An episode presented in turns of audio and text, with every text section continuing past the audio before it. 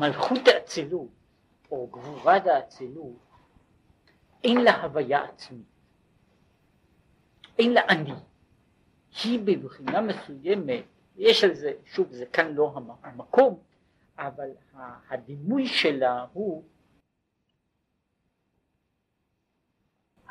כבר יכול, זה סוג של בגד שלובש המלך. אז יש לו בגד, בגד של רחמים, ויש לו בגד של דין, כמו שכתוב, וזה קשור גם לעניין הזה, על מדוע אדום ללבושך.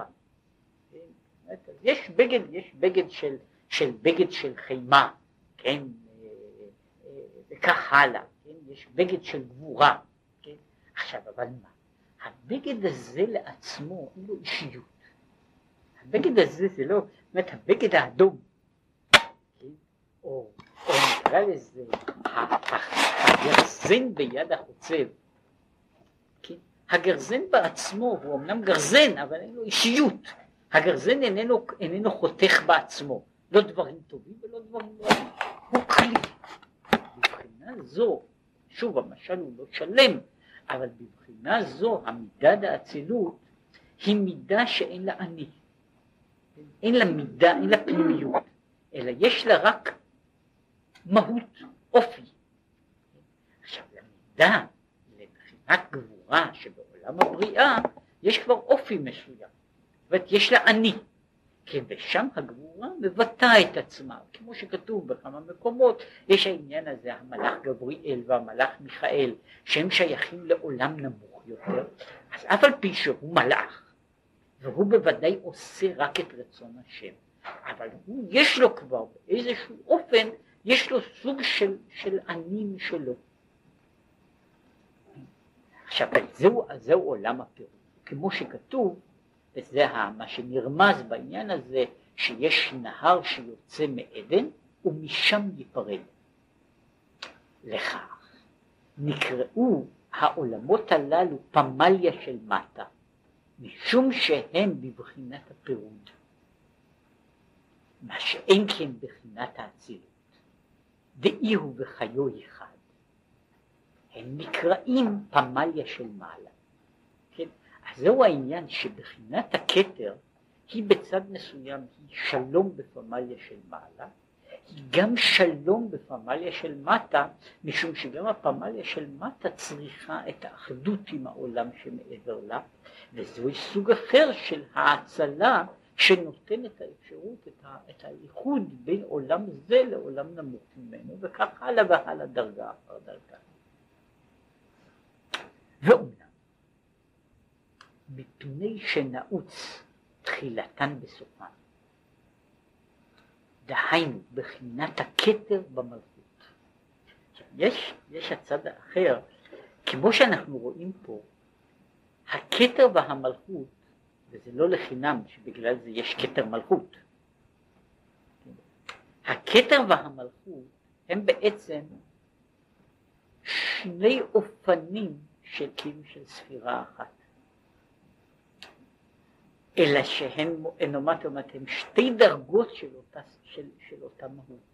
ובצד הזה יש נמצא של תחילתן וסופן, שהכתר והמלכות יש בהם צד מסוים שנקשר בין, בין זו לזו, משום שהכתר, כמו שאמרנו, הכתר בדרגה אחת הוא המלכות בדרגה אחרת, ולהפך. עכשיו מהצד הזה היחס של הכתר והמלכות הוא לכן יחס מאוד מאוד קרוב ומצד זה רק לדוגמה בלבד בתוך הסדר של הספירות גם ספירת הכתר עומדת באיזה סוג של פירוד לפעמים נספרת ולפעמים איננה נספרת עם השאר. ובאותו אופן עומדת מידת המלכות. זאת אומרת יש כאילו צד של דמיון שהוא uh, בהתחלה הוא נראה שיש פה כאילו שני צדדים, שני, ה, שני הקצוות של הדבר, שני הקצוות של הדבר, הקצה האחד שהוא כולל הכל והקצה של המלכות שבעצם המלכות אין לה שום דבר. אנחנו אומרים שהמלכות היא נקראת בעצמה ענייה, דלית לה מגרמה כלום, למלכות אין משלה כלום. או אם לקחת את הדוגמה הזו, ניקח את הדוגמה שהשתמשתי בה, של המילה. המילה, הסמל, הקומוניקציה, אין לה שום תוכן משלה. היא רק מה שאני מעביר. זה כמו כל כלי שהוא כלי מעבר, שדרכו אני מעביר דברים. זאת אומרת, הוא כלי מעבר, והוא בעצמו הוא ריק. מבחינה זו המלכות, גם כמידה, היא מידה שאין לה תוכן. אנחנו אומרים, למשל אם אנחנו מדברים על הצד הזה, על הצד האנושי, העניין הזה של מלכות, במובן של שלטון, שלטון דבר שיש לו, שיש לו, שיש לו איזושהי הגדרה ואין לו שום תוכן. כן? שלטון הוא בעצם מתן אפשרות לעשות דברים. אבל לא איזה, איזה דברים, זה לא תלוי במהות של השלטון. זה לא תלוי במהותו של, זאת אומרת זה לא תלוי בזה, בעניין, במהות הזו שיש דבר כמו שלטון, אלא הוא קשור במה שיש בו אותו שלטון. למעשה יוצא שהמלכות היא בצד מסוים, היא פוטנציאל, היא כלי ריק. היא כלי ריק שהוא מתמלא, לכן מדברים על אחד הדימויים של, ה, של המלכות הוא הים. זאת אומרת שהוא בעצם המאגר של הדברים, הנהרות ש, ש, ש, שהולכים וחוזרים אל תוכו, שזה אחד הדימויים האלה של הכתר מלכות. כל הנהרים, הנהרות הולכים אל הים והים, הנחלים הולכים אל הים והים איננו מלא, אלה ששווים ללכת, זאת אומרת, יש פה, זהו, הוא כולל את הראשית, וה, הראשית והאחרית. עכשיו בצד הזה שהכתר אין בו, שהמלכות אין בה משלה כלום, היא לכאורה ההפך הגמור מן הכתר שהוא המכלול של הכל. אבל הצד האחר של הדברים הוא שהמלכות, המלכות יכולה להכיל בתוכה הכל, יכולה להכיל בתוכה הכל, מה שאין שום ספירה אחרת יכולה להכיל את הכל.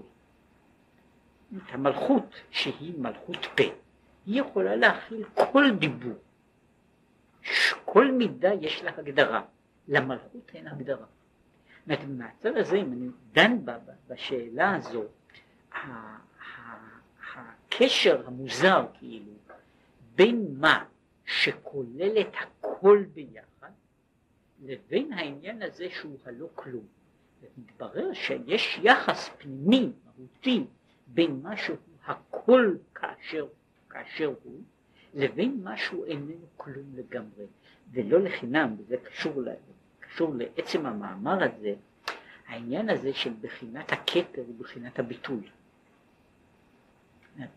יש פה הדבר הזה שכולל את הכל, אני, כי אם אני כאילו רוצה לדון אותו מצד עצמו, הוא בעצמו לא יכול להיות שום דבר, אם הוא כולל את הכל. משום שאם הוא משהו, הוא כבר לא יכול להכיל הכל. ככל שהוא יותר, יש לו מהות מסוימת משלו, הוא לא יכול יותר להכיל את הכל. וככל שהוא יותר, יותר בעצמו, בעצמו, הוא, הוא, מה שהוא קורא לזה בטל ביטול גמור, אז הוא יכול יותר להיות כלי. כאן יש, כאן ה, ה, העניין הזה ש, שיש מישהו רוצה אה, לא הסבר על דרך, ה, על דרך הסוד הגמור, אבל על דרך הרמז, יש, אה, אה, יש מקום אחד שבו הרמב"ן נוגע קצת בנקודה הזו. הרמב"ן בזמנו, בשעתו, לא כתב ענייני קבלה, ובפירושו, כשהוא מגיע לנושא כזה, הוא רק אה, נוגע ולא נוגע,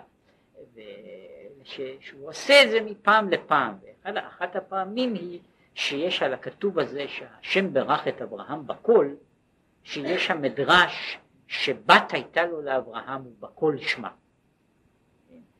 ו- ויש שם הערה של אבן עזרא, מה שקוראים לזה שהוא מצחקק, כן, על העניין הזה, כן, על הבת שהייתה לאברהם ובכל שמה, כן, שהוא שואל אה, שאלה שיש לה גם כן תשובה מבודחת, אומר אם הייתה לו בת לשם מה היה צריך לחפש, לחפש אישה לבנו, כן, בארץ מרחקים היה יכול להשיא את יצחק לביתו, כן, יש לזה גם תשובה מבודחת, כן, שמכיוון שהבת הזו היא רק מדרש, בכל זאת יצחק היה צריך אישה ולא מדרש, כן, אבל מעבר לעניין הזה, מעבר לעניין הזה, יש שם זהו אחד הקטעים שבו הרמב"ן נכנס לנקודה הזו, והוא שם נכנס ומעריך הרבה במשמעות הזו, מהו העניין הזה של בכל, שהוא אז מדבר על העניין הזה, הבת בחינת המלכות, ושם הוא מדבר על זה בצורה, ב, ב, על פי דרכו ועל פי עניינו, באופן שהוא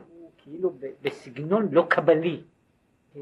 על, ה, על הנקודה הזו של, ה, של ה, הקול, כן? מה שרציתי לומר זה שהתפיסה הזו של קול, שמצד אחד התפיסה של ה... בבחינת כתר, ומהצד השני היא בבחינת מלכות, זה העניין של הנעיצה של סופם בתחילתה. ולכך התורה נאמר בה ורב שלום בנייך, אל תקרי בנייך אלא בונייך.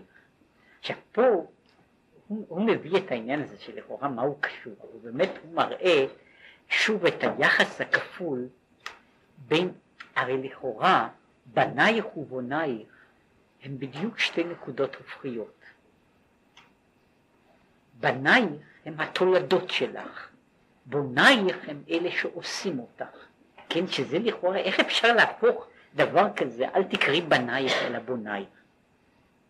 איך, איך, איך אפשר לתפוס את העניין הזה? עכשיו, הוא מדבר שזה קשור בכל העניין הזה של המהות של התורה, שהיא מצד אחד היא הכתר העליון, מצד שני היא המלכות.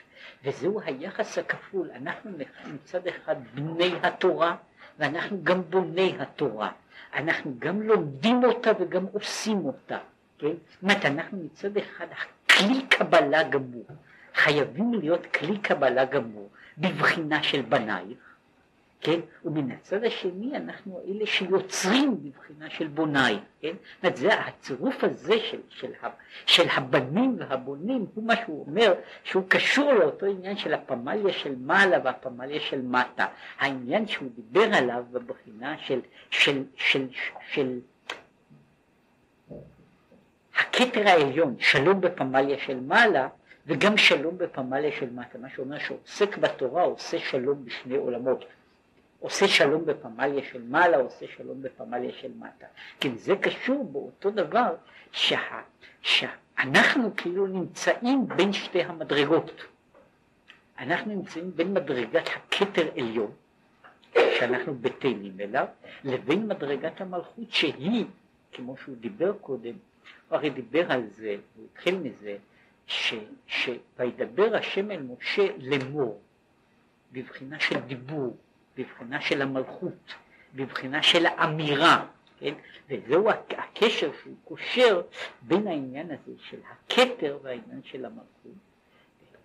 וזה מה שהוא אומר שהם שני השלומות, אחד בבחינת הכתר המחבר באצילות, והשני בבחינת מלכות המחבר אצילות בבריאה.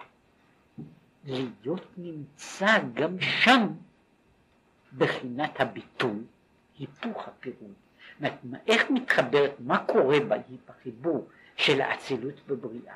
שכוח הכתר בכל זאת המאציל והנ...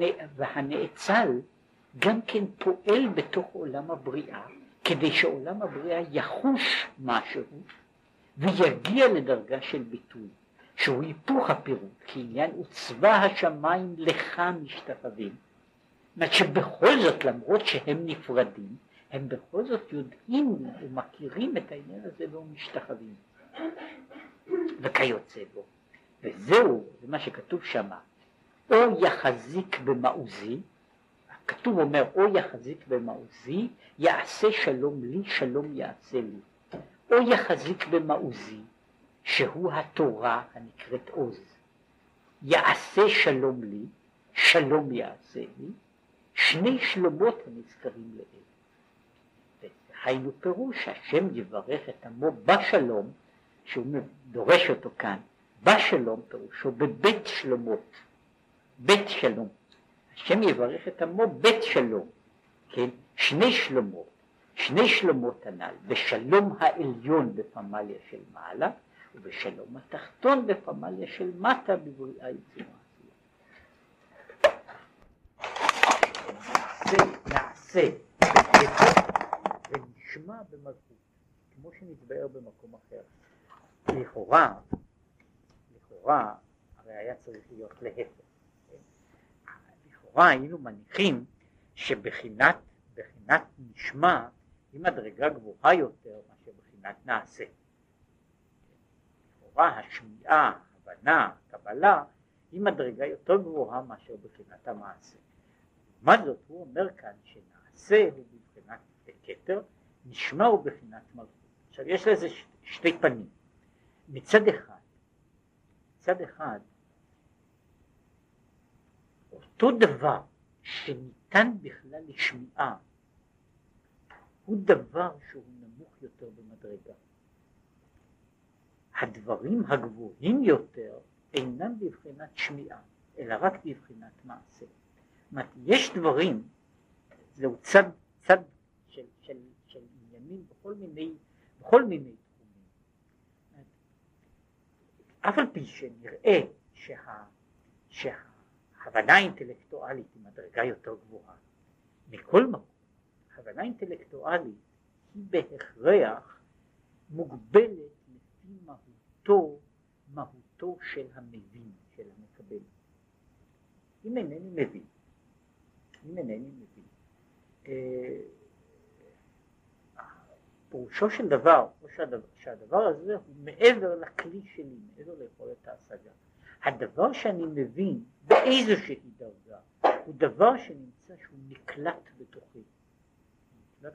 ולכן צריך להיות פחות או יותר לפי המידה שלי. גדול יותר, חם יותר, אבל עדיין לפי המידה שלי. אבל יש דברים שאינני מסוגל בכלל להשיג אותם, אין לי כלי כדי לקבל אותם, כל מה שאני יכול לעשות הוא uh, לעשות בדיוק, לעשות בדיוק במתכונתו, בדיוק אותו דבר. זאת העשייה הזו של, של, בחינת, של, בחינת, של בחינת נעשה היא בעצם לאותם הדברים שאי אפשר לשמוע משום שהם לא בגדר הנשמע, הם לא בגדר הניתן להשגה או להבנה. זהו צד אחד. יש גם צד אחר שהוא השמיעה היא בעצם הד של המעשה. יש המעשה בעצמו ויש מה שאני שומע. השמיעה היא ההד של, ה, של הדבר הקיים, של הממשות. הנע, הסיפור, הסיפור וההבנה והתיאור הם אה, בניין על, סופרסטרוקטורה, מעל למציאות בעצמה. עכשיו בצד הזה, בחינת הכתר היא שייכת לבחינת הנעשה. היא ההוויה בעצמה. לעומת זאת, המלכות היא רק שמיעה של אותה הוויה. היא קליטתה של ההוויה הזו בדרגה, בדרגה אחרת, שהיא אומנם אינטלקטואלית, מהצד הזה היא יותר, היא יותר גבוהה, אבל מצד אחר היא, היא הרבה פחות ממשית, כלומר הממשות, הממשות האמיתית נמצאת בעולם הזה, בעולם הזה שבו, שבו יש הדבר לעצמו, שהוא במקרה, במקרה הזה הוא הנעשה אל מול הנשמע. ומכאן. הוא בא עכשיו להסביר משהו בעניין הזה שהוא דיבר בו בבחינת הביטול וחוסר ביטול. וזהו גם כן שורש עניין מולד הלבנה. אנחנו אומרים שמהו מולד הלבנה? מולד הלבנה הוא הרגע שבו הלבנה אינה אלא נקודה אחת בלבד, פחות מזה. זהו הרגע של המולד הוא הרגע הזה שבו הלבנה היא רק, רק אה, נולדת, כלומר היא עדיין רק נקודה אחת בלבד, מה שנקרא בספרי הקבלה בצד אחד הנקודה תחת היסוד. יש המלכות איננה עוד עולם שלם, אלא היא מצטמצמת עד שהיא נעשית נקודה אחת בלבד. והנה, מיד הוא מגיע לזה, והנה, הלבנה היא בחינת מלכות האצילות. זאת הלבנה היא סמל לעניין של המלכות ולעניין מלכות האצילות.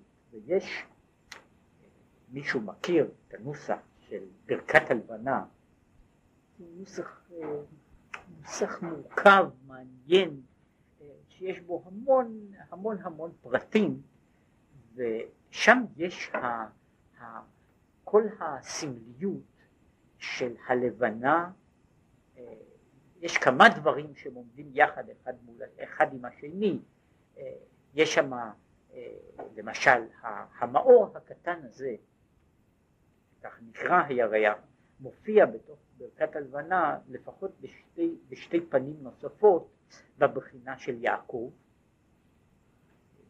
שזה מה שאומרים בברכת הלבנה, זה תלוי בנוסחאות, אבל בכל הנוסחאות יש אותו דבר, יוצרך עושך קונך בוראך, שהוא יעקב, וגם בהכרזה שהיא הרבה יותר בולטת בעניין הזה של דוד מלך ישראל חי וקיים, כן, שהוא קשור לדוד הוא הקטן, אבל גם לבחינה הזאת שבדיוק אמרנו שהלבנה היא בחינת המלכות, שהיא בצד אחר העניין הזה של השכינה, ולכן כל התפילה שתמלא פגימת הלבנה, תפילה שתמלא פגימת הלבנה, היא, היא לא על הלבנה הזו, כן?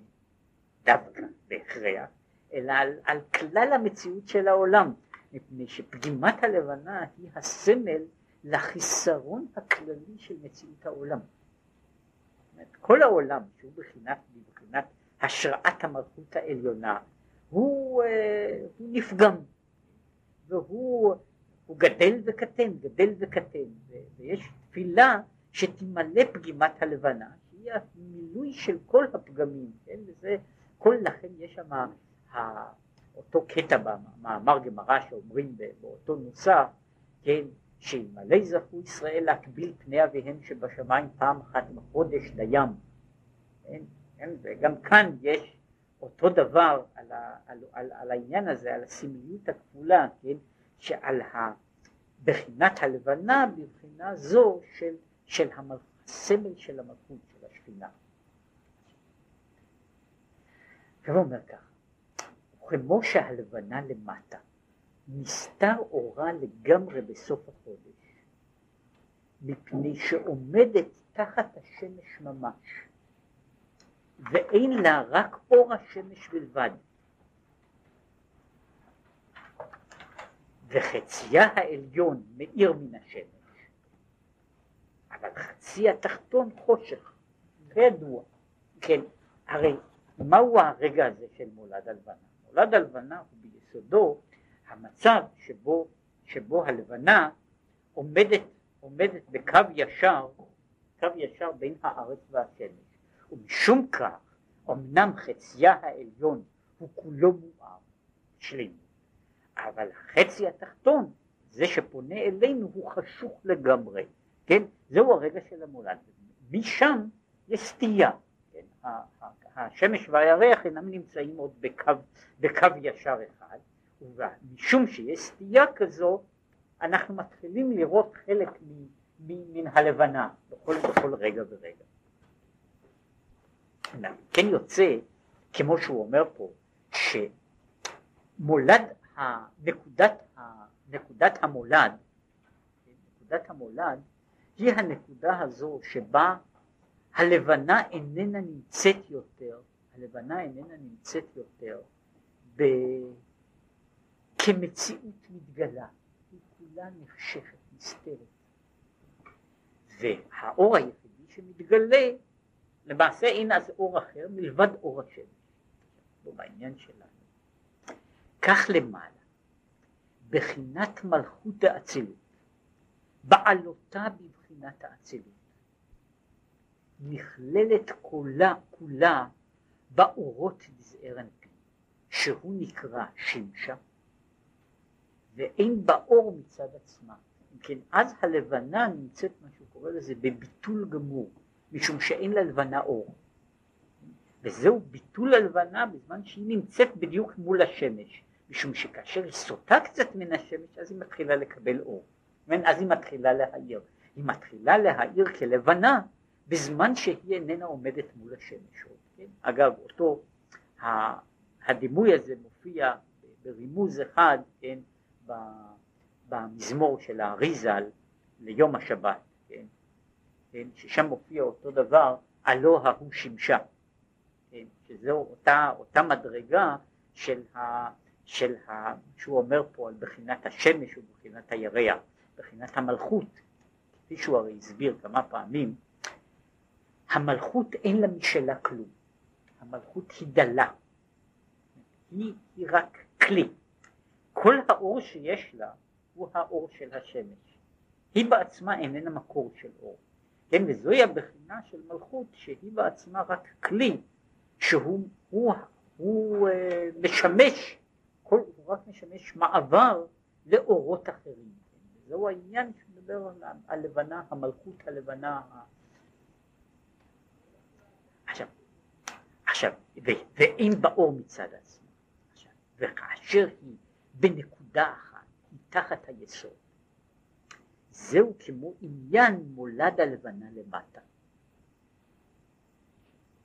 ובחינת נקודה זו אין בה התחלקות כלל לעשר ספירות, אחר שהיא רק נקודה אחת, והוא עניין בחינת הביטול במציאות, דרך הנזכר, על דרך הנ"ל, בדיבור, על כל דיבור פרחה נשמתן. זוהי פריחת הנשמה, זאת שאין שום דבר לא נשאר, וזוהי הבחינה שהיא נזכרת במקום אחר, ועל, בצד האנושי. כאשר יש, יש אנשים, זה תלוי בוודאי באנשים, אה, אנשים מתרגשים ומדברים. אבל הם מתרגשים ומדברים רק כאשר יש התרגשות שניתנת ל, לקיבול. כשבן אדם באמת עבר שלב מסוים, הוא איננו יכול לדבר. כל זמן שהוא מדבר זה סימן שהוא עדיין לא שותק. זאת אומרת, הוא עדיין לא, לא הגיע לדרגה כזו שהוא איננו יכול לדבר עוד. יש הבחינה הזו, שמה שהוא קורא לזה, כאשר, ה, כאשר יש, כאשר הכלי יכול לבטא את עצמו, הכלי הזה, הדיבור, יכול עדיין להתגלות כדיבור, וככל שהוא מתגלה יותר בתור דיבור קוהרנטי, זה, זה מוכיח ש, שיש עדיין ריחוק מסוים, ולכן דיבור יכול אז להתגלות. כאשר יש התקרבות, או שיש הערה יותר גדולה, אז יש דממה. שזה העניין הזה של לך דומייה תהילה, הבחינה של, של דממה שהיא מעל ומעבר לדיבור בצד הזה משום שהדיבור בטל אז, זה אותו עניין של פרחה נשמתן, הדיבור בטל אז ואיננו יכול לומר. באמת אותו דבר שמופיע בפרק קל"ט, שאחרי כל השבחים שיש שם, יש שם דברים יפים, יש שם, הן אין מילה בלשוני, אין השם, אין השם ידעת כולה. יש מצב כזה שבו בן אדם הוא אומר, הוא מדבר, הוא משבח, ולבסוף הוא מגיע לנקודה שאין מילה בלשוני. אין מילה בלשוני הוא שלא מפני שגמרתי, גמרתי כל מה שיש לומר, אלא בשלב הזה לאמירה אין יותר משמעות. ואחר כך יש אור הלבנה, הולך באור, שנקודה זאת הולכת, גדלה, גדלה, עד חצי החודש שנתמלא אור. והוא למעלה, עניין, מה שנקרא בניין הנוקבה בעשר ספירות, שהיא שלמות בבחינת פרצוף כידוע. יש הנקודה הראשונה היא הדממה. אחר כך יש הגידול. זאת אומרת, הכלי יכול אחר כך לגדול כשהכלי גדל הוא יכול להכיל את הדברים הללו. מה שהוא אומר זהו המעבר מבחינת נקודה לבחינת פרצוף, מבחינה שבה יש כל ההוויה מצטמצמת רק לנקודה אחת, לנקודה אחת שהיא בקושי קיימת, עד לצד הזה שבו היא מתרחבת והולכת ויש לה, לה פרצוף שלם, זאת אומרת יש עיגול מלא שבו שהוא כולל בתוכו את כל הפרטים, את כל החלקים. כן, ההתרחבות הזו היא מה שהוא קורא לזה הבניין של המלכות שהיא נבנית מבחינה של פרצוף, של קומה שלמה, של הוויה, הוויה שעומדת לעצמה. עכשיו, יש פה הערה דרך אגב, עכשיו זה קשור, כל זה, יש לו קשר מסוים שהוא לא, הוא לא, לא עומד כל הזמן, זאת אומרת מיד יגיד, ידבר עליו, מפני שזה קשור להתחלה של המאמר על החודש השלישי. עכשיו, והנה, קידוש הלבנה ידוע שהוא בשבעה ימים בחודש. זאת אומרת, ככה מנהג, אגב, אצל כל אלה שנוהגים פחות או יותר על דרך, על דרך ועל פי הסוד. כן? לכן יש מהצד הזה, זה ההבדל בין השאר בין מנהג ספרד ומנהג אשכנז. כן? מנהג אשכנז אה, עושה קידוש לבנה מיד שרואים לבנה. כן? אפשר לעשות את זה יוצא יום או יומיים אחרי, אחרי ראש חודש, לפעמים, לפעמים, אה, לפעמים מוקדם מזה, אה, במוצאי השבת הראשון, במנהגים, מנהג ספרד, מנהג ומנהג ספרדים, הקידוש הלבנה עושים רק אחרי שלפחות מלאו, היו שבעה ימים, שבעה ימים מאז המולד. הוא מסביר.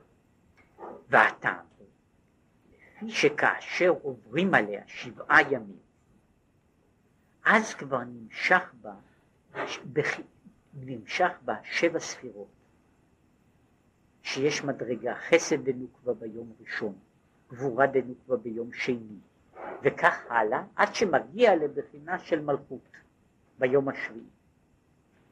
ואז ראויה לקדש אותה מפני שכבר קיבלה בעצמה משבע מידות בזעיר אנפין. אז יש כבר, יש כבר לבנה שיש לה כבר איזושהי מדרגה של, של כלי שלם, אמנם לא בתכלית השלמות, אבל יש כלי שהגיע כבר, קיבל את כל שבע המידות, כבר את הכליל של המידות. כמו שכתוב בעץ חיים, באותו עניין. ומחצי החודש ואילך אחרי, אחרי מילוי הלבנה, נתמעט אורה והולך. מדוע? לפי שחוזרת ועולה באצילות ומקבלת מאור השמש, ובקבלתה אור השמש מתבטלת מאור עצמותה למטה. זאת אומרת, יש, והוא אחר כך מסביר את זה, שבעצם יש פה המהלך של הלבנה בצד הזה, בהתקרבות וההתרחקות מהשמש, זאת אומרת, פעם בישר ופעם בהקלטון, הוא בעצם המהלך הזה של הדיבור עם המחשבה, של המקבל והנותן. יש שלב אחד שבו המקבל, הכלי המקבל, הוא נעשה אז בבחינה של, אחרי שהוא קיבל, יש רגע של דממה, שהוא ההתבטלות השלמה. מכאן ואילך יש שלב שבו יש קבל, שבו הכלי נעשה שלם יותר ויכול לבטא את מה. אבל הדבר הזה, כדי להגיע למדרגה של שלמות, הוא צריך שוב, אחר כך יש שוב חזרה. הלבנה צריכה לעלות שוב ולקבל מחדש. וככל שהיא עולה היא פחות ופחות מבטאה את עצמה. זאת אומרת על כל עלייה שהיא עולה היא כאילו מאבדת צד אחד של אפשרות הגילוי שלה. צד אחד, פנים מסוימות של האפשרות שלה לגלות את עצמה כלפי חוץ עד ששוב מגיע הרגע של המולד החדש. וכעניין, אנחנו אומרים בדיני טריפות איידי דתריד למבלע לא פליט. יש כלל בהלכות טריפות שאנחנו אומרים ש, שדבר ש, ש, שעכשיו בולע משהו איננו פולט אותו באותה שעה. בתוך הזמן שהוא טרוד לבלוע הוא לא יכול גם לפלוט. עכשיו פה אותו דבר. כאילו ככל שאני יותר שומע אני פחות מדבר.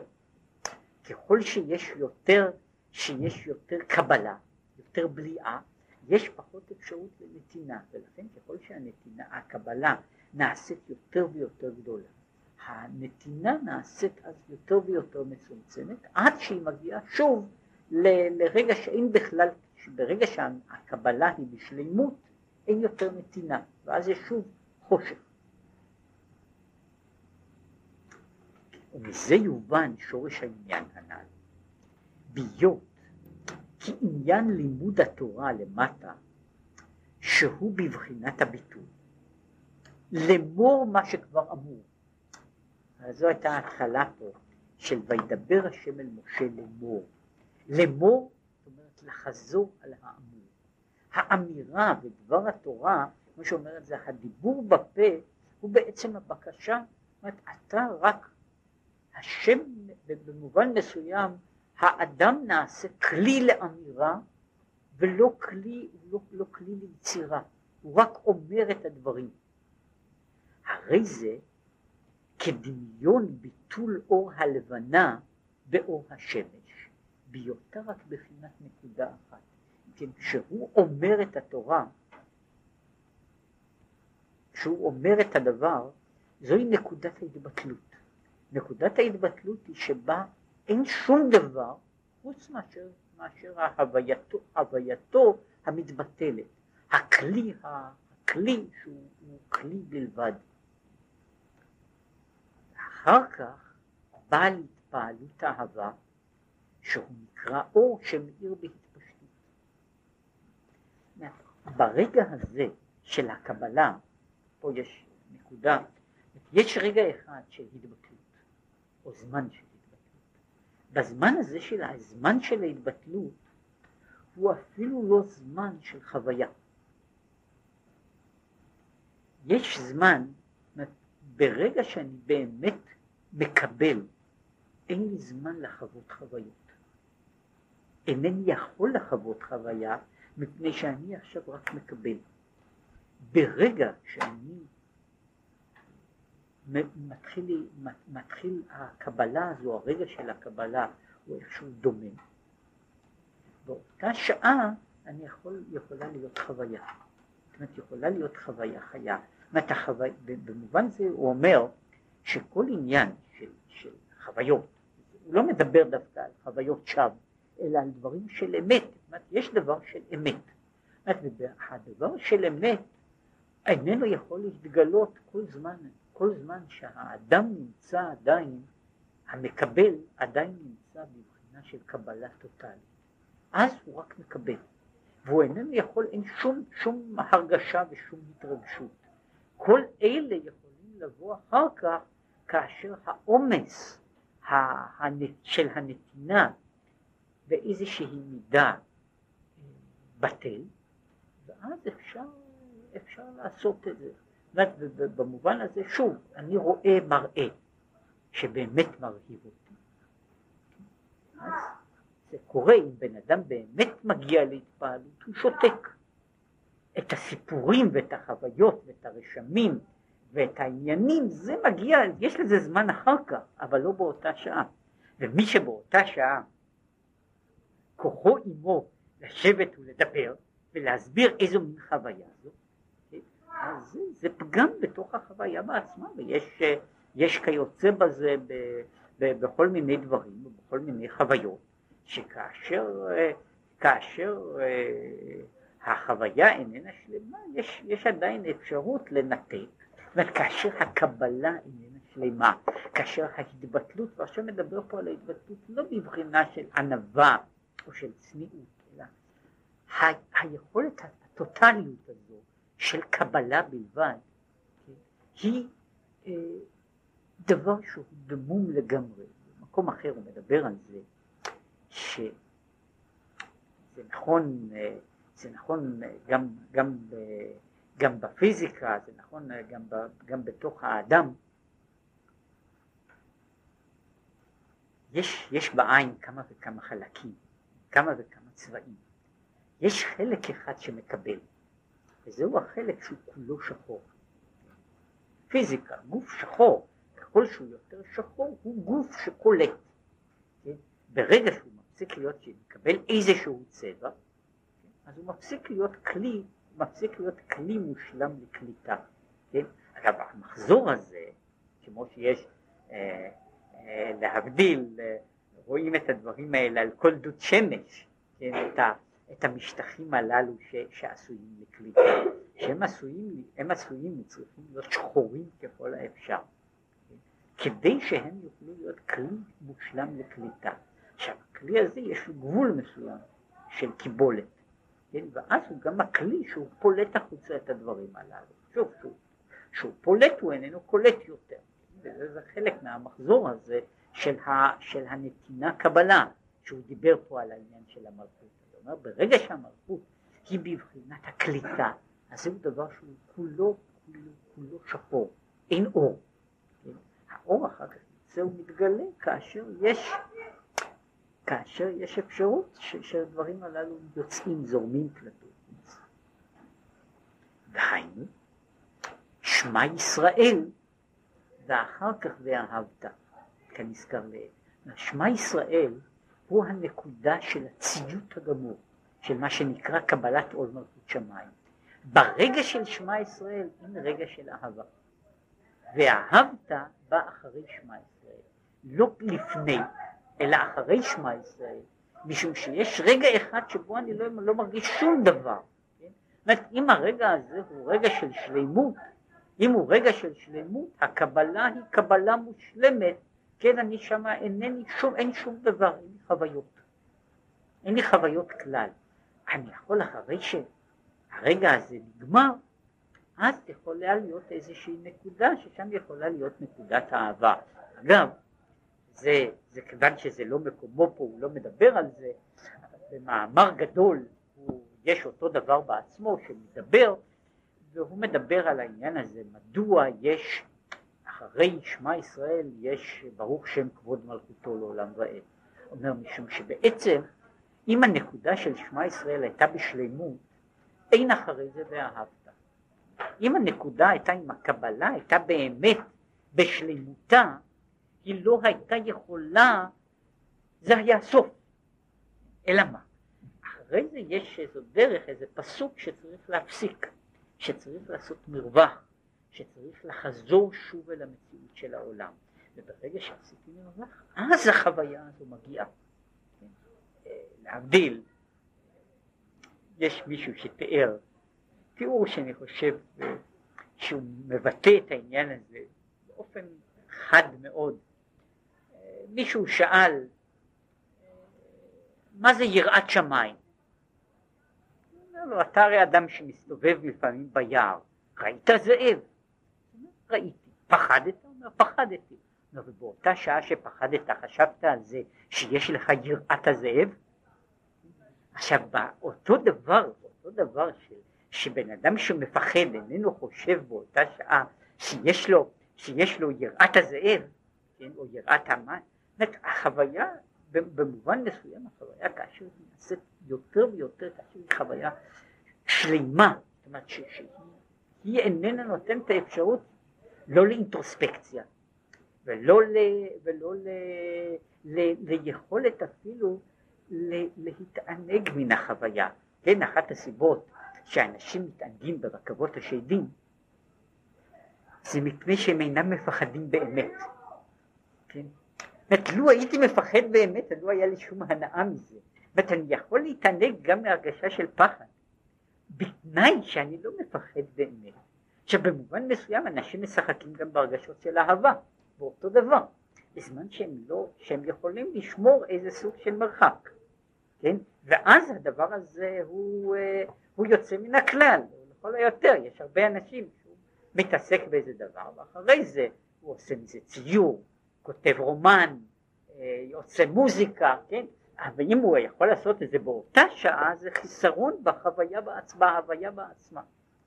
זה מה שהוא מדבר על זה, שיש נקודה אחת שהיא נקודה של דממה גמורה, זה שמע ישראל, שבה אני צריך להגיע לנקודה של קבלה, של התבטלות. אחר כך יכולה לבוא, יש הגידול הזה שהוא קורא לו גידול המלכות. עכשיו, וזהו החודש השלישי לצאת בני ישראל מארץ מצרים באו מדבר סיני. מה שהוא התחיל במאמר הזה, אנחנו אומרים הרי שבחודש פירושו ביום ראש החודש, ביום ראש החודש, באו מדבר סיני. בחודש השלישי זה, היינו בראש חודש סיוון, שהוא זמן מולד הלבנה. כן, לבוא אל, אל הדבר, אז זה הנקודה הזו, שמגיעים בנקודה בזמן המולד. עכשיו אומר, וגם היה זה יום השלישי בשבוע השביעי כנזכר לעיל. עכשיו יש צד אחר שהיום הזה, היום הזה של, של, של ראש החודש, הוא היה גם יום, הוא, הוא בתוך, ה, בתוך, ה, בתוך אלה, הוא גם היום, זה היום הזה שבו מצד אחד זה, הוא אחר כך עוד ייגע בזה, באותה נקודה. יש, יש ספירת העומר, שהיא בעצמה מבנה של התפתחות, של השתכללות, שהמידות נפרסות, שכל אחת מהן איננה נשארת עוד בבחינה של נקודה, אלא הן נפרסות, הן מתגלות באיזושהי צורה, שהן גם כן מעבר למין הנקודה הראשונה ושוב, היא מוסברת בצד אחד, שיש פה, המאמר רק, שוב, רק נוגע בזה. יש בין פסח לשבועות, יש זמן של מעבר. יש זמן שהוא, שהוא, שהוא במובן מסוים הוא אה, זמן של אה, איזשהו לחץ. והוא זמן שבו דברים מתפתחים, בו דברים מתפתחים, בו דברים, בו דברים גדלים, מקבלים, משנים צורה. יש פה שתי נקודות. עכשיו, מהנקודה הזו, בזמן שנגלה מלך מלכי המלכים, כל ההוויה כאילו דוממת. משם אחר כך יש, יש מרווח מסוים. את ספירת העומר מתחילים לא ביום הזה, כן, אלא יום אחר כך. מפני שביום הזה אין, אין ספירה. היום הזה הוא, הוא, הוא בעצם יום של, של קבלה גמורה, נגלה עליהם מלך מלכי המלכים. יש במקומות שהוא מסביר מה זה מלך מלכי המלכים, זה שייך ונוגע לנקודה של גבוה מעל גבוה, כן, בבחינה של, של השורש הראשון נגלה עליהם. אחר כך יש יש אחר כך התפתחות שהיא באה מהמרחק. אני יוצא מן הנקודה הזו של ההתגלות ונוצר נוצר מרחק, וככל שנוצר יותר מרחק יש יותר התגלות, התפתחות של מידות, שבוע ראשון, שבוע שני, שבוע שלישי וכך הלאה. כל אחד מהדברים מקבל, מקבל צורה ומהות משלו, עד שלבסוף, כן, יש הנקודה האחרונה שהיא נקודת סיני היא אותו דבר בעצמו גם כן שנגלה עליהם מלך מלכי המלכים, אבל באופן אחר, בצורה אחרת. באמת, וגם שם יש אותו דבר של הדמימה, כן?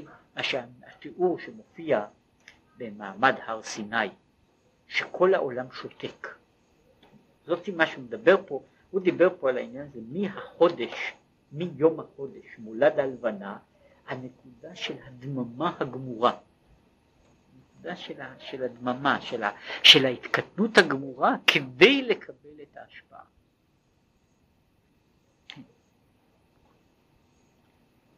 והעניין, עכשיו הוא כאן מתחיל בעניין הזה, כי הנה כתיב שבעה שבועות תספור לך כדי לקבל התורה. אחר כך, בחג השבועות. והשבעה שבועות הם מ"ט שערי בינה הנמשכים בזעיר אנפין. כידוע בשורש כוונת הספירה שזה מכוון כנגד מ"ט שערי בינה שהם שבע פעמים שבע. של כל המידות שהם נמשכים אל המידות מחסד עד מלכות ושם יש שבע פעמים שבע ומזעיר אנפין נמשך למלכות שהוא שם בן וכידוע בכוונת תיבת לה אומר.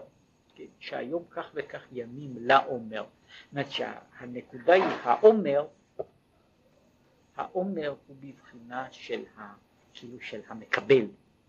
יש ימים לעומר הימים הולכים אל העומר, כך וכך ימים לעומר, כך וכך ימים שהולכים אל העומר, והם באים מבחינה עליונה לבחינה והנה, בהיות מולד הלבנה הוא התחלת הארת המלכות מזעיר אנפין, כנזכר לעיל. כשיש מולד הלבנה זוהי הנקודה של נקודת התחלת ההערה, נקודה ראשונה, ועל דרך הנזכר לעיל בקידוש הלבנה, שזמנה דווקא בשבעה ימים בחודש, מטעם שאז נשלם בה שבע ספירות דזעיר אנפין. כך בעניין הספירה בשבעה שבועות נמשכו כל המשכות זעיר אנפין במלכות מבחינת מ"ט שערי בינה. כן? יש העניין הזה, לכן יש שבעה שבועות שהם מכוונים כנגד שבעת הימים, כנגד שבעת הימים, שאומר זה של מולד הלבנה. יש פה, יש כאילו נקודת ה... הרי הנקודה הזו, נקודת, נקודת הגאולה, שנקראת לפעמים גם כן, היא נקודת המולד שלנו. זו הנקודה של המולד שלנו. בנקודה הזו אנחנו אה, כאילו עין גמור. עכשיו יש גידול, והגידול הזה מגיע לאיזושהי נקודה של שלמות דווקא אחרי שב, שבעה ימים, בעניין הזה אחרי שבעה שבועות. ואומנם, בהיות עדיין שלושה ימים בשבוע השביעי, כבר יש בה מבחינת כללות המ"ט שערים. אם אחר כך יש, יש שלבים, והשלב, הרי יש פה שלב אחד שביום, בחודש השלישי לצאת בני ישראל מארץ מצרים, ביום הזה, כלומר ביום ראש החודש הם מגיעים למדבר סיני. העניין הזה של שלושת ימי הגבלה הוא מהיום השלישי והלאה. הוא מסביר מדוע צריך ביום השלישי, לא, מדוע היום השלישי כבר ראוי לזה, משום שביום השלישי, בחינת היום השלישי הזה, הוא בחינת תפארת שבמלכות, כידוע שהשבוע השביעי בבחינת מלכות, וידוע שבחינת תפארת בלול כלול מחסד וגבורה. ויש בו כללות שלושת הקווים שבמלכות הנמשכים בה בדרך פרט. כן, יש היום השלישי, היום השלישי כבר כולל, כאילו אחרי היום השלישי נגמר, נגמר העיקרו של הבניין. אף על פי שהבניין הזה עדיין לא הגיע לשלמותו עד לשבעה ימים, שאז הוא מגיע מן החסד אל המלכות. אבל למעשה הבניין של המידות שבנוי על שלושה קווים, הקו הימני, השמאלי והחסד גבורת תפארת, הוא מגיע כבר לאיזושהי הכללה בתוך שלושה ימים, שזה אגב, יותר, העניין הזה, הרי גם באלה שהמנהגים הרגילים בעניין הזה משתדלים לפחות לא לקדש לפני שלושה ימים את הלבנה, בצד באותו עניין. ואם כן, בהגיע יום השלישי בשבוע השביעי, הרי זה כאילו נשלמו ובאו במלכות כל השבע ספירות לשבוע זאת. ובתשלום שבע ספירות שבשבוע זאת, מאירים כל המ"ט שערים לבינה. עכשיו כאשר נמשכים נגמרים כל הימים, הכל נגמר, אז כל המ"ט שערי הבינה מאירים. ואז בחג השבועות מאיר משער החמישים שהוא בחינת הכתר בכלל.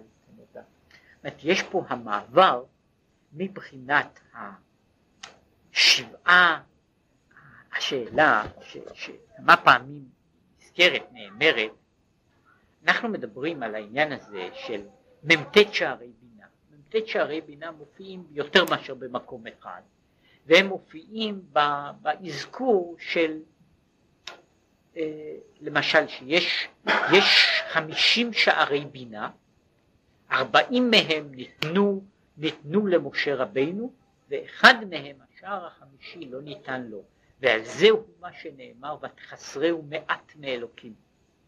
כן? את העניין הזה של המעט הזה. עכשיו, השער החמישים של הבינה, אומרת, בעצם אמרנו שאנחנו, אם אנחנו מחלקים את שבע המידות, שהם במובן אחד בני בינה, כן, אנחנו מחלקים את שבע המידות, כל אחת לשבע, אנחנו מקבלים את שבעה, ארבעים ותשעה שערים, מ"ט השערים. והם המ"ט השערים הללו הם כללות של בניין שלם, מפני שלעומת מ"ט שערי בינה יש לנו גם מ"ט שערי טומאה, כן, שהם הם גם כן, כשאנחנו מדברים על מ"ט שערי טומאה, אנחנו מדברים על כל המדרגות השונות, כשם שיש בקדושה, כלומר יש, אה, יש אה, חסד שבנצח, אז יש גם בטומאה חסד שבנצח, וכשיש שלמות של כל אלה זה מ"ט השערים. עכשיו מהו השער החמישי? השער החמישי הוא, הוא המעבר שהוא מגיע אל עצם נקודת הבינה.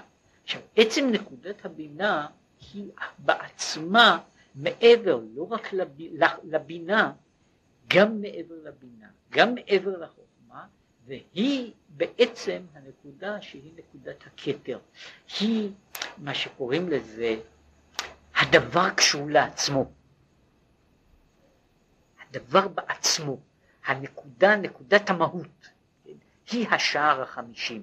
אין, וכבר דיברו על העניין הזה, אפילו על, על, ה, על הצד, הזה, על הצד של המספרים, כן? יש, יש המעבר מ-49 ל-50 הוא מעבר בין משיטת ספירה אחת לשיטת ספירה שנייה, הוא מעבר מחשבון של שביעיות לחשבון של עשיריות, כן? הוא משבע פעמים שבע לחמש פעמים עשר, כן? זאת אומרת המעבר הזה הוא לא רק מעבר אה, מספרי, אלא הוא קפיצה ערכית, קפיצה ערכית, וזהו השער החמישים, הוא השער ששם נמצא, נמצא הדבר בעצמו. אין, בחינת הכתר בכלל. וזהו העניין שאחרי 49 יום אני לא סופר את יום החמישים, משום שיום החמישים איננו נכלל בתוך הספירה. יום החמישים איננו קשור למניין, הוא יום שבעצם עברתי מעבר למניין. זאת אומרת, יש, אה, אם אפשר לעבור מעבר ל-49 שערים, אז נמצאים בשער, השער החמישים שהוא השער של, ה, של המהות בעצמה. וזהו שאמר, בחודש השלישי דווקא, שהוא ראש חודש סיוון, שיום ג' לשבוע השביעי, באו מדבר סיני לקבל התורה, שהוא גם כן בחינת הערת הכתר הנמשך בחג השבועות. אם כן, פה יש ההצטרפות של של החודש השלישי, החודש השלישי, היום הראשון בחודש השלישי, היום, עכשיו הוא דיבר על זה שיש, ויש בדבר הזה, יש כאילו כמה, יש כמה נקודות, הנקודה של ה, הקבלה הראשונה, שבחינת ה, הנקודה תחת היסוד, בבחינה של המולד, כן? באו מדבר סיני כאיש אחד בלב אחד. זאת אומרת, יש העניין של הנכונות הגמורה לקבלה, אלא שהיא מהצד האחר היא עדיין לא השלמה של כל המחזור של, של, של ספירת העומר, והמחזור של ספירת העומר צריך להגיע להשלמתו רק בערב ערב שבועות, עד שהוא מגיע ליום החמישים שבו הספירה נגמרת, ב, ב, ב, שהיא בעצם, היא עוברת מעבר למספרים. וכאן יש שוב אותם, אותו, אותו דירוג, למין הדירוג הראשון של נקודה אחת, הנקודה הזו שהולכת הולכת ומתפתחת עד שהיא מגלה את ה... ביום השלישי היא מגלה שלוש, את שלושת הקווים שהם קווי היסוד של מה שצריך להיות עד ליום השביעי שבו יש מבנה שלם. שוב עולם, עולם שלם של באותה בחינה עד שאני מגיע שוב אל, אל נקודת הכתר שהיא אותה נקודה שהוא דיבר בה יש שם דממה גמורה.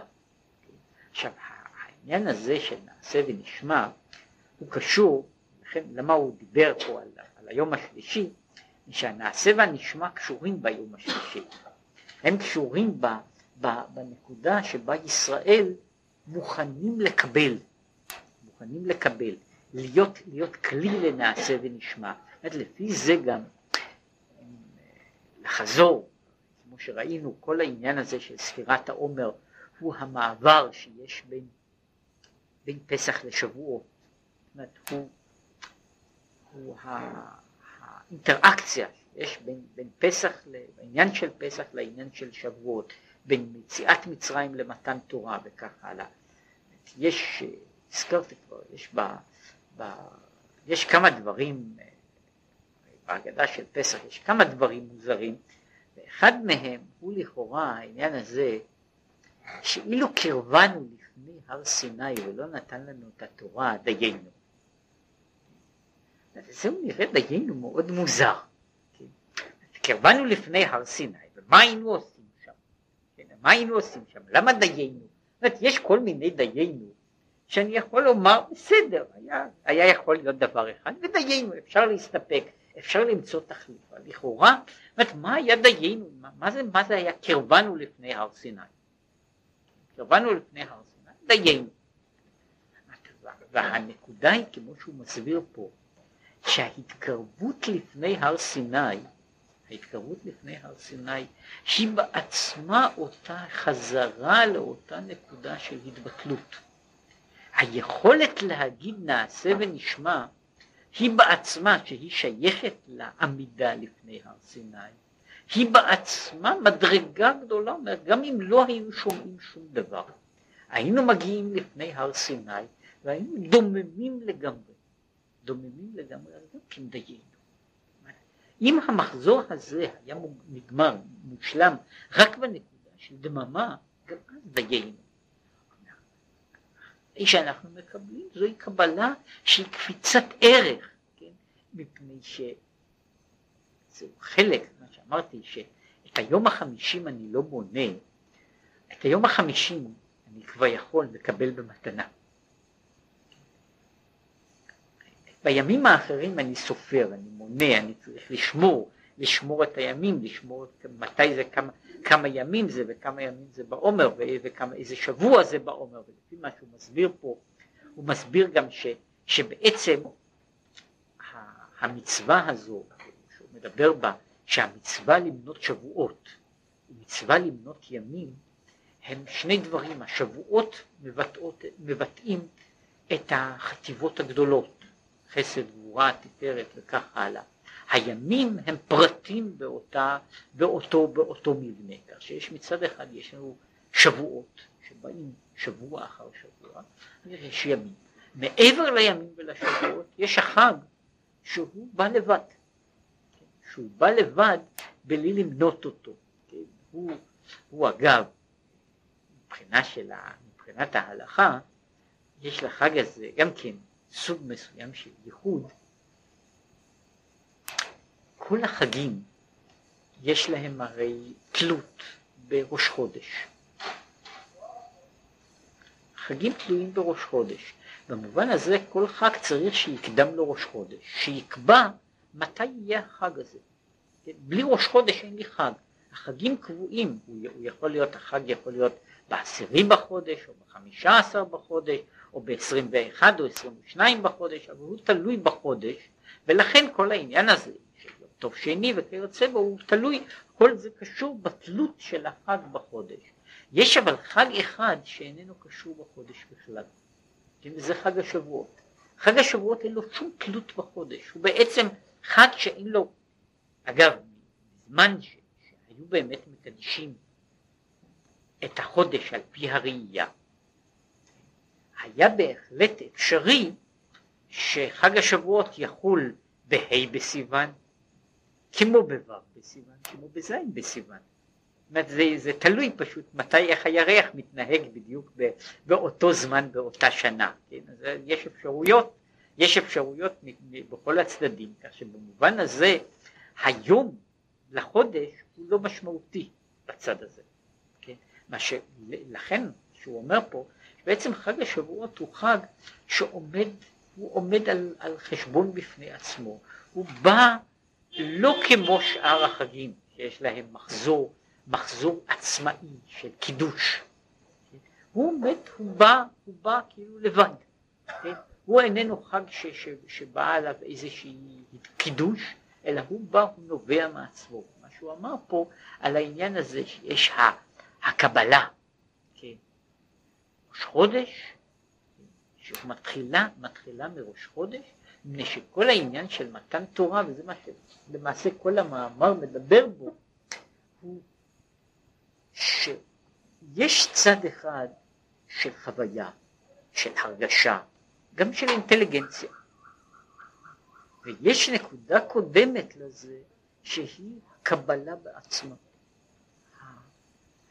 לפני שיש, שיש הבנה של תורה, יש לאמור, וידבר לאמור. לפני שיש חוויה ממה שיש, קודם כל יש קבלה. יש, יש דבר כזה שאני אני מקבל, אני, אני, ואז אומר, באותה שעה אין שום דבר. Okay?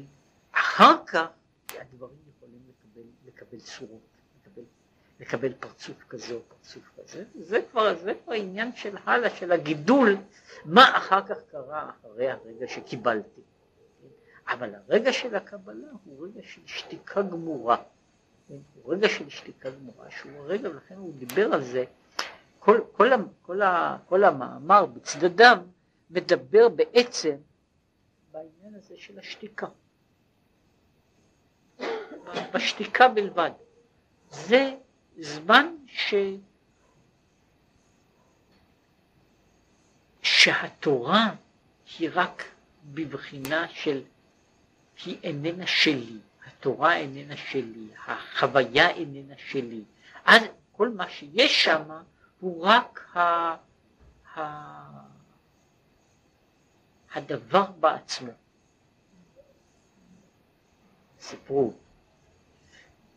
בשביל לגמור את זה במשהו אחר, סיפרו פעם, הזכרתי את הסיפור, סיפרו פעם שחסיד אחד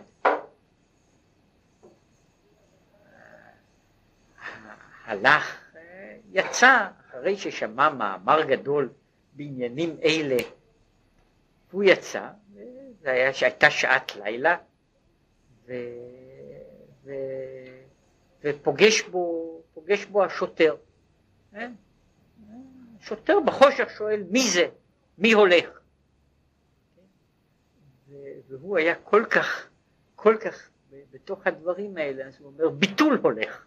כן, כן, בעצם מה שהוא מדבר פה על, ה, על העניין הוא, הוא ה, ה, שיש נקודה ראשונית אחת שבה רק זה הולך, כן? יש נקודה אחת שבה רק זה הולך, אחר כך יכול לבוא כל מה שיהיה, אבל קודם כל, קודם כל, ב, ב, ב, בתורה ובתפילה ובקבלת התורה, יש הנקודה הזאת, קודם כל יש ביטול גמור, שקט, דממה, חושך. מכאן אחר כך יכול לבוא אור.